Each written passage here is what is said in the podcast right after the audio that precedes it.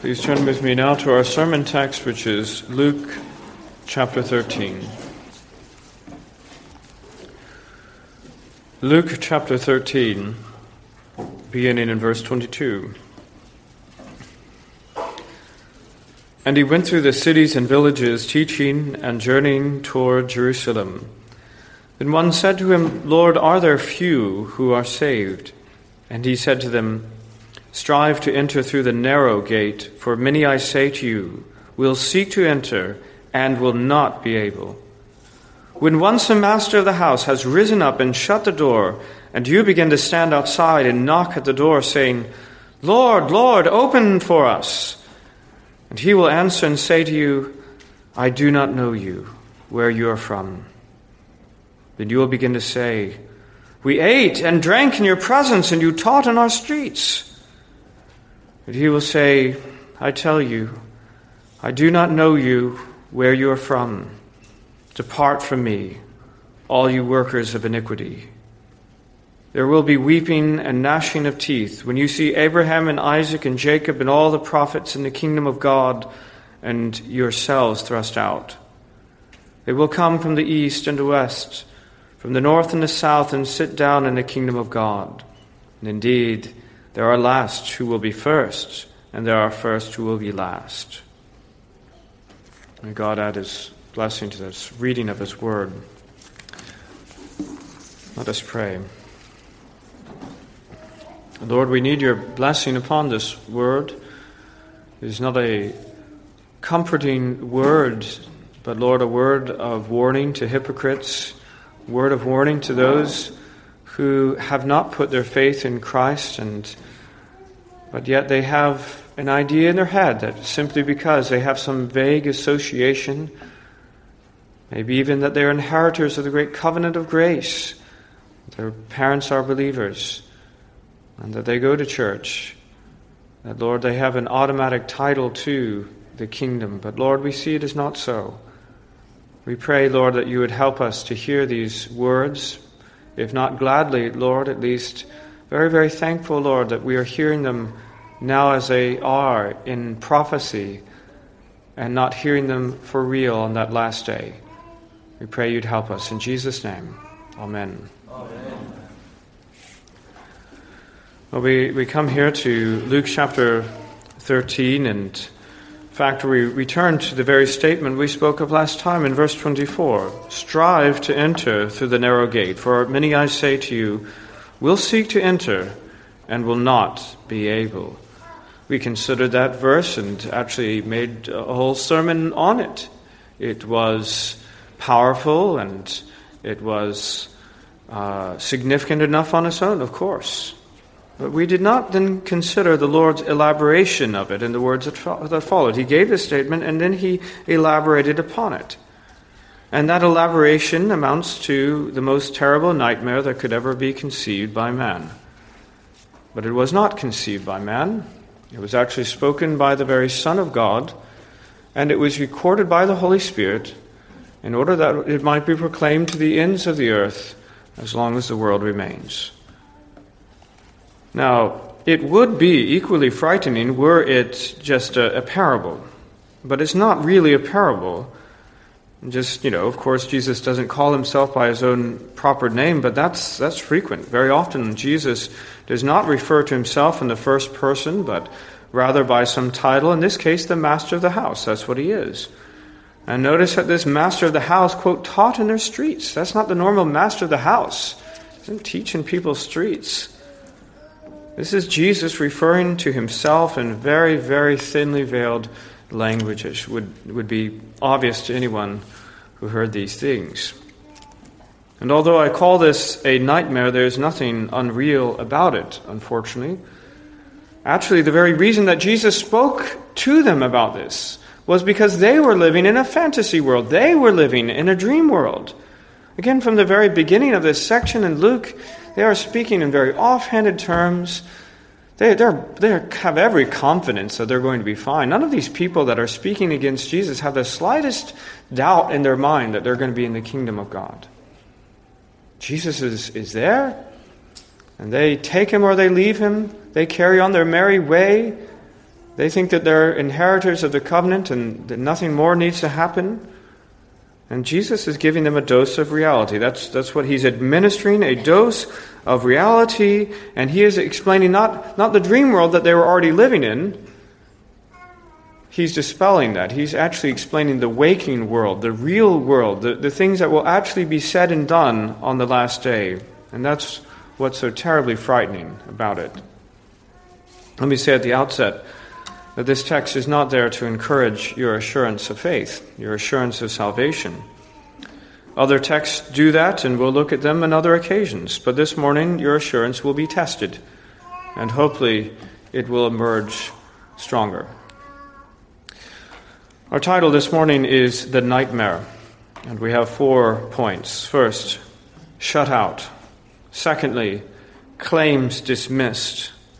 Third, depart from me.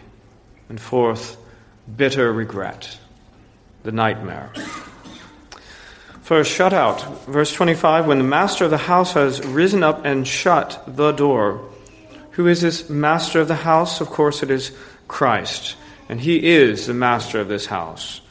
You know, the kingdom didn't belong to them. They might like to think it did. In fact, as we, we say, the very context of this section reminds us that very soon every representative of the church of that day is going to cast him out. They thought that they had the keys of the kingdom and that they were using this kingdom, in fact, to shut out Jesus and also his disciples. Remember those words back in the Gospel of John that they decided whoever said that Jesus was a Christ would be excommunicated, would be sent out of the synagogue. Well, they are living indeed in a fantasy world. The master of the house is standing before them. It's Jesus Christ. They don't. There's this one who is standing, who is not being embraced, is not being honored as he should. They don't believe in him. But he is the master of the house. Make no mistake about that. And it is the Lord who will shut the door, when once the master of the house has risen up and shut the door. He's going to do it. It is an act of God. It'll be like the, the last time that the Lord brought a universal destruction in the world, in the great flood of Noah's day. You remember how it was in, in Genesis seven, this minor detail that is so crucially important. And those that ent- so those that entered, male and female of all flesh, went in as God had commanded him, and the Lord shut him in. It was a supernatural work of God that the door was shut. The only means, the only possible means of, of salvation from that flood, it was shut. God did it. And all others then. It is right, isn't it? God provides the means of destruction, and it's not an act of, of, of man to end the day of salvation. Rather, it is an act of God, and so it'll be in the end. And it seems to be a very sudden occurrence. Because keeping with this parallel with Noah, and we understand that the Word of God itself makes this parallel. It's a sudden thing. Matthew twenty-four, very much a parallel text. But as the days of Noah were, so also will the coming of the Son of Man be. For as in the days before the flood, they were eating and drinking, marrying and giving in marriage until the day that Noah entered the ark. And did not know until the flood came and took them away, so also will be the coming of the Son of Man. They're just carrying on with their normal lives. They had no thought whatsoever that this was going to be the end. And suddenly, at a time of his own choosing, when his long patience, his long suffering comes to an end, the day of salvation is finished, he will shut the door. And they are left outside. This is describing what will happen to them on that last day. The door is shut and they are left outside, and so the nightmare begins. But secondly, they're shut outside, but they don't think that this is the end. Actually, they think it's a mistake. Secondly, even worse, their false claims are dismissed. It says, and you begin to stand outside and knock at the door, saying, Lord, Lord, open for us. And he will answer and say to you, I do not know you, where you're from. Note, by the way, that you begin to stand and knock. And later, you begin to say. The picture is very clear. It's not a situation in which you're receiving due process, a full hearing. They will begin to knock, and they will be denied before they finish. They will begin to speak, and they will be summarily dismissed. before they complete this action, because they have no claim here whatsoever. This is a summary action. Now, they think that they have some claim on him. That's the thing. It gets worse and worse, doesn't it? These are not those who have never had a single association with the Lord whatsoever. These are ones who are absolutely convinced that their being left out of the kingdom of Jesus Christ is a mistake. They think they have some claim on him. They say, "Lord, Lord, open for us," as if they knew him, as if they had some right to be there. And not expecting to be outside. It's just a mistake. Terrible mistake's been made, Lord. There's some re- relationship there that can be the basis of fixing that. There, there's a mistake. On what basis? What do they think that they have a relationship? What claim do they think that they have on the Lord? Well, I think we can see something from another parallel passage in Matthew eight eleven. "And I say to you that many will come from east and west and sit down with Abraham, Isaac, and Jacob in the kingdom of heaven. But the sons of the kingdom will be cast out into outer darkness. There will be weeping and gnashing of teeth." The sons of the kingdom. Those are the covenant people of God. Perhaps they thought that they had some automatic access because just because they were inheritors of the covenant promises, even though they had not embraced these promises. They had not put their faith in the Messiah of which all these things spoke to. And along with that, they think they have some sort of relationship with the Lord just because they were in his presence. It says in verse twenty-six, "You will begin to say, 'We ate and drank in your presence, and you taught in our streets.'" Now, one of the more, more chilling things about this, he's speaking to them and he's saying, "I'm going to tell you the future because I know the future. And I will quote from your own lips what you yourselves are going to say on that last day when you are shut out of the kingdom. I will say, I will tell you now what you're going to say. I'm quoting from you. You will begin to say this. "We ate and drank in your presence, and you taught in our streets." That applies, of course, to those people who lived in the day of Jesus. It applies in a different way for people hereafter. Jesus teaches, you know, in the streets. Every time that he is proclaimed, every time that his word is preached, he is teaching. He is, he is there spiritually. Through his word and his spirit, he is teaching you. What about the eating? You didn't sit down to eat. Those people may have. They may have ate in his presence. Maybe they were part of those who, who had were part of the five thousand that Jesus fed even. But, you know, there is such a thing as the Lord's Supper, isn't there? And there are those who are in the presence of this eating and drinking of the Lord's own hand, the Lord's own serving. And this will be the basis upon their, their, their claim. They will say, "Look, you, you taught us. We ate and drank in your presence." And, and they're right about one thing. That is a privilege. That they are right about something. Not everyone has that privilege. Not everyone gets to receive these things. It is a special and important thing to be in the visible church, the visible part of God's people, to receive these outward blessings, to receive the means of grace. Not everyone gets that. The problem is they've abused that privilege. They've not embraced Christ in faith. They've taken things for granted. And he will answer and say to you, as this nightmare continues to get worse, "I do not know you." He doesn't know. They, they say, I, I think I know you. Actually, they, they don't really say that, do they? All, all they say is that you were there. All they say is that you taught. All that they say that we ate and drank in your presence. They, they, in fact, don't actually say the one thing that they needed to say, which is, "Lord, we clung to you in faith. Lord, we are clinging to you in faith. Lord, we believe you. You are ours." No, they don't say that. No, it's some outward, more distant relationship that they're speaking of. And he says what is so true: "I do not know you." It doesn't mean that he doesn't know of them. Of course, he knows of everyone in the world. It's not like that. But he knows and is known only by the sheep. That sort of real knowledge is only, that relational knowledge is only there between the sheep and the shepherd. And he does not know where they're from. Right? He knows where his own are from because they're born above. They're, they're twice born. They're born from heaven. They're part of his sheepfold. They belong to him. They know. They have the passport to heaven. They come in. They walk into those gates. He knows where they're from. But he speaks to them as the aliens that they are. Aliens from the commonwealth. They have no claim because they have no relationship with Christ. And the Lord reiterates this in verse twenty-seven, but he will say, I tell you, I do not know you where you're from. I have no idea where you're from.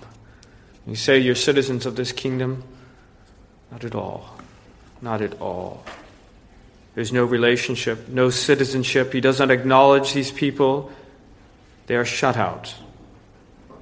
And their claim is dismissed.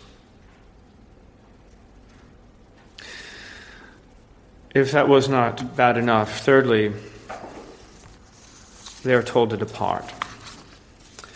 The nightmare just gets worse and worse for them. You imagine as this dawning reality is coming upon them like an awful flood. It is not something that is relenting, but rather it is just gathering and falling upon them like a ton of bricks. You can just imagine that dawning realization as he makes the declaration to them, depart from me, all you workers of iniquity. You see what they thought? They, they, had, they thought they had some claim. They thought that they had some sort of citizenship, some sort of passport. They thought they had some, some kind of vague relationship with the Lord by which they could make some claim to come in. And then the, the words of reality reach them. You workers of iniquity. That's all you are, workers of iniquity. That's all you ever were, just a worker that's of iniquity. You think about that, and they say, they can't say anything against it. They have to say, yes, that's all that I am. I, I'm just, just a worker of iniquity. I don't have an identity in Christ. I, I'm not his. I'm nothing special. I'm, I'm a wicked sinner.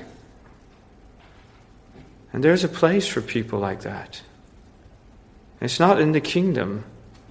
It's not in the joyful presence of the king. I remember that now. I remember him speaking. I never thought that that would apply to me. I know there's a place for workers of iniquity. I remember now those sermons. I remember Jesus' warnings over and over and over again. I always just assumed that was for somebody else. Depart from me, you workers of iniquity. And where do they go? They don't just remain outside the gate, as it were. They go somewhere. Matthew twenty-five brings it home. Matthew twenty-five forty-one. Then he will also say to those on his left hand, depart from me, you cursed, into the everlasting fire prepared for the devil and his angels. To the everlasting fire. That's the thing. It's not just a, a fire. You have some false religions speaking of an idea of purgatory where it is just a cleansing for a time. And of course, that's a lie.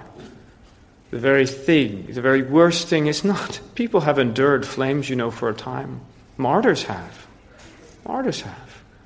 The thing that is so unendurable about this particular nightmare, unfortunately an all too real nightmare, is that it is the everlasting fire. It never does come to an end. There is no hope of it whatsoever. And that the reality of this nightmare, you see, contrary to a real nightmare that we might have, when there is a dawning realization that it is not true, we're waking up, it was all just a dream, thankfully. It's the opposite with this one. Because at every step, it only gets worse and worse, and the permanence is, is being brought home. Depart from me into the everlasting fire, not just the fire, the fire that is everlasting, of which there is no possibility of escape for all eternity. And then what? Well, it's hard to say that there's anything beyond that, of course, but there is. You see, as this reality goes on, some people say, well, please let it just be that they would be extinguished then. But no, that's not what the Word of God says. No, they carry on in this conscious existence of the everlasting fire forever and ever. And what is there, what is going to be there then? Fourthly, there will be regret. Be bitter, bitter regret. In verse twenty-eight, there will be weeping and gnashing of teeth when you see Abraham and Isaac and Jacob and all the prophets in the kingdom of God and yourselves thrust out. Now look, we don't we don't begin to exhaust the horrors of hell when we speak of regret. Some do. They say that's all there is. When, when we speak with the fires of hell, that just speaks of regret. That's hardly it. It's the wrath of God without intermission for all eternity being poured out on the wicked. That's what those those people, those kings of the earth and the captains and the poor and the great and the, and the rich as well as the, the, the, the every sort of person, they say to the mountains, fall on me. Why? Because they don't want the wrath of the Lamb. You see, the, the Lamb has appeared, and already from a distance they see in his eyes wrath. And it is unendurable. It is unbearable. And they would wish the mountains to fall on them to hide them from the wrath of the Lamb.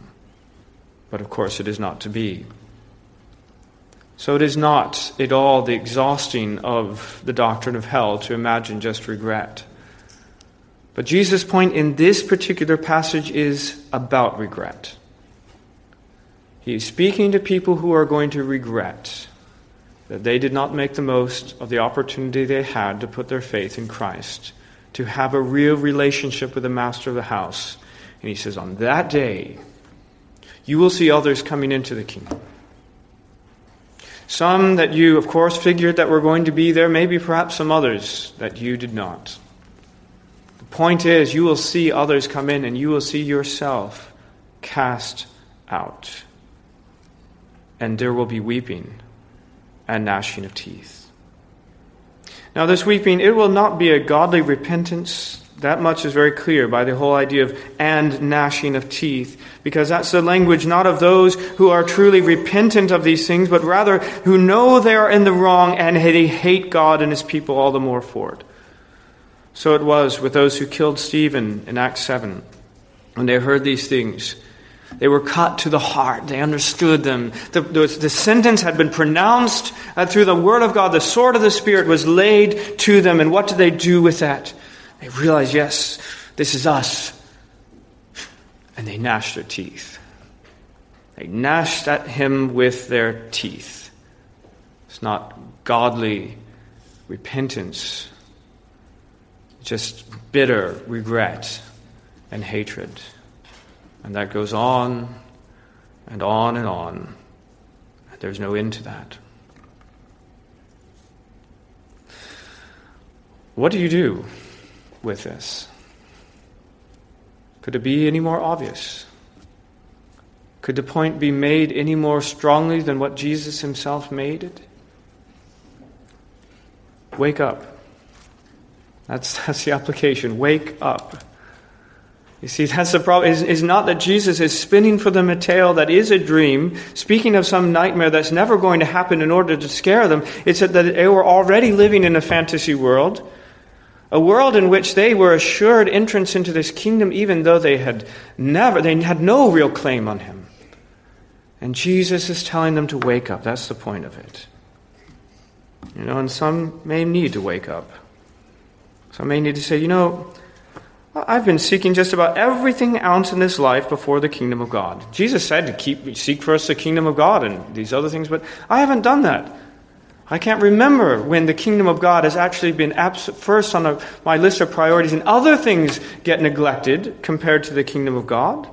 God was always a step or two down on my list of priorities, but surely this warning doesn't apply to me. Or, I heard these things, in, you know, in Revelation twenty-one, twenty-two, fifteen, but outside, remember, these, these speaking of the same, outside are the dogs and sorcerers and sexually immoral and murderers and idolaters and whoever loves and practices the lie. I know these things. I persisted in those kind of sins and other sins, but I didn't think I would actually be outside the kingdom. I know that Jesus said in Luke nine twenty-six, for whoever is ashamed of me and my words, of him the Son of Man will be ashamed when he comes in his own glory and in his Father's and of the holy angels. But I didn't think that he really meant it. You need to wake up. Because he did mean it. He really will be ashamed of you when he comes. You really will be cast out on that day. And he has done the most marvelous thing by quoting the words, these very words that will be spoken on that day, and say, now is the time to do something about that. So you need to wake up, and secondly, you need to make sure. You need to make sure. You know, I'm, I'm saying this because you have people, the whole point of this is people who are expecting to come into the kingdom of heaven. And therefore, at this moment, they're not in any doubt. That's their problem, you see. They're not in any doubt, and that is their problem. And what is the basis of their false hope? Right? The basis of their false hope is the very same sort of things that could apply to this very congregation, to one of you, which is that you're a son of the kingdom. Well, we preach the the the, the, abs- the wonderful reality of the, the covenant promises. We are so thankful that we believe in the covenant in this church and that we, we baptize children. We put the sign of the covenant upon them. Just because you're a child of the covenant, that, that means you're a son of the kingdom, but that also means you're eligible to be thrown out of the kingdom.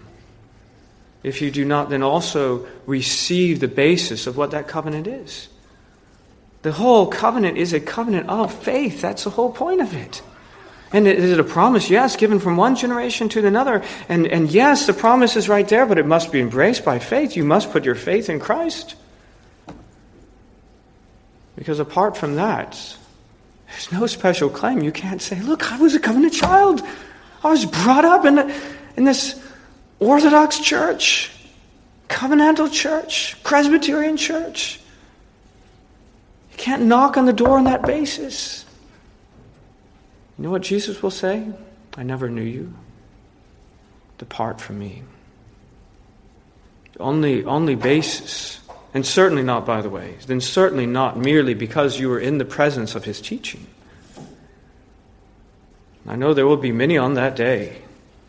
You taught us. I heard your word. I'm not like those guys out there who never once heard a single word of, of Scripture ever declared to them. I heard it every week of my life. I was present in the Lord's. Maybe I partook of the Lord's Supper. I ate and drank in your presence. But no, there's, there's one thing that they didn't mention, which is the only basis by which they could ever be in that kingdom, which is to say, I'm not, I, I was a sinner, but I entrusted myself to you. I put my faith in Christ. When the, the gospel, when the, the good news was given, I didn't just think about it. I didn't just, I didn't just assume it. I actually embraced it. I embraced Jesus Christ. Christ, you know me. Because I have thrown myself at your feet, and I've embraced you as you've been freely offered to me in the gospel. They didn't say that, but that's what you need to say. That's what you need to do. Not keep the gospel at arm's length, but embrace it with everything. Look, what would happen? What would you do? What would it be like right now, standing outside, the realization of all this beginning to descend upon you like some horrible nightmare? What would you do if you could? Of course, once you're in that situation, there is nothing you can do. It's done. But if you could come back to today, what would you do right now? Right? What would you do? I think you would cling to every last word that I'm speaking like the dying man that you are. I think that you would tremble at every warning because you know for certain that these warnings are all too real. They're not theoretical. You would know by first-hand experience that they are real. And you would look eagerly for any sign, any any possibility of the offer of, of the gospel. And if you heard it, if you heard even a word that there might be hope, you would you would embrace it with all that you could. But you know, that wouldn't be enough for you. That would not be enough for you. You would be in constant prayer, moment by moment, thinking of that awful moment when those words were spoken to you. I do not know you. Those things would be ringing in your mind, and, and you would be in constant prayer before the Lord, and, and you would be giving your minister no rest. You know, that's what happened in days of revival, by the way. Jonathan Edwards didn't get a lot of time to work on his writing projects. You know why? Because the people gave him no rest. They were in fear for their souls. And they came to him. And you would utterly forsake all sin. That goes without saying. You would make a quick work of it. You'd sweep it away like the rubbish it is. You'd, you'd cast it away. And nothing would come between you and this last opportunity to be saved. Well, I say do it. You have nothing to lose. Do it. Thirdly, I would say to all of us, we ought to avoid regret. Because there is a sense in which this warning, this day, this this this uh, elaboration that Jesus gives applies to all of us, even those who have absolute assurance that we are Christians, who have really embraced Christ through faith, because that is a promise that is given, isn't it? Believe on the Lord Jesus Christ and you shall be saved. If only we were to think about that day. What would be the ones even inside? What about us looking outside the gates and seeing this horror descend upon them and realize, and then ourselves also, the finality of that day? Do you think it would have an effect on us as well? I think it would. If only we let our future selves advise us a little bit more. You know, what would future self say to us? We already have some words of some future selves here among us. The words, Lord, Lord. But what other words might there be from our future selves who would advise us right here today? What would he say? You're in. Take this, don't, don't take this all so seriously. Eat, drink, and be merry. Is that the words that our future selves would say to us? Hardly. Hardly. I would say, younger self, I'm so thankful that we made it. This is a, a testimony to the grace of God. We we are here, by the way. That's that's what we're going to be for for all eternity. Testimonies to the grace of God, and, and we're thankful for it. All glory to God. But you know, I kind of wish I could go back now, and, and, and my advice to you is is that you truly would make the most of your opportunities to glorify God, because, you know, here we don't have any more opportunities along those lines. It's a really brief period of time. You have no idea how soon it, it just passed in a flash. And now is the time to stand up for Christ, not be embarrassed about him and his word, but rather to speak with unambiguous clarity, to live in purity, forsaking worldliness. Now is your opportunity. And I would urge you, my, my younger self, to walk straight and avoid regrets in eternity.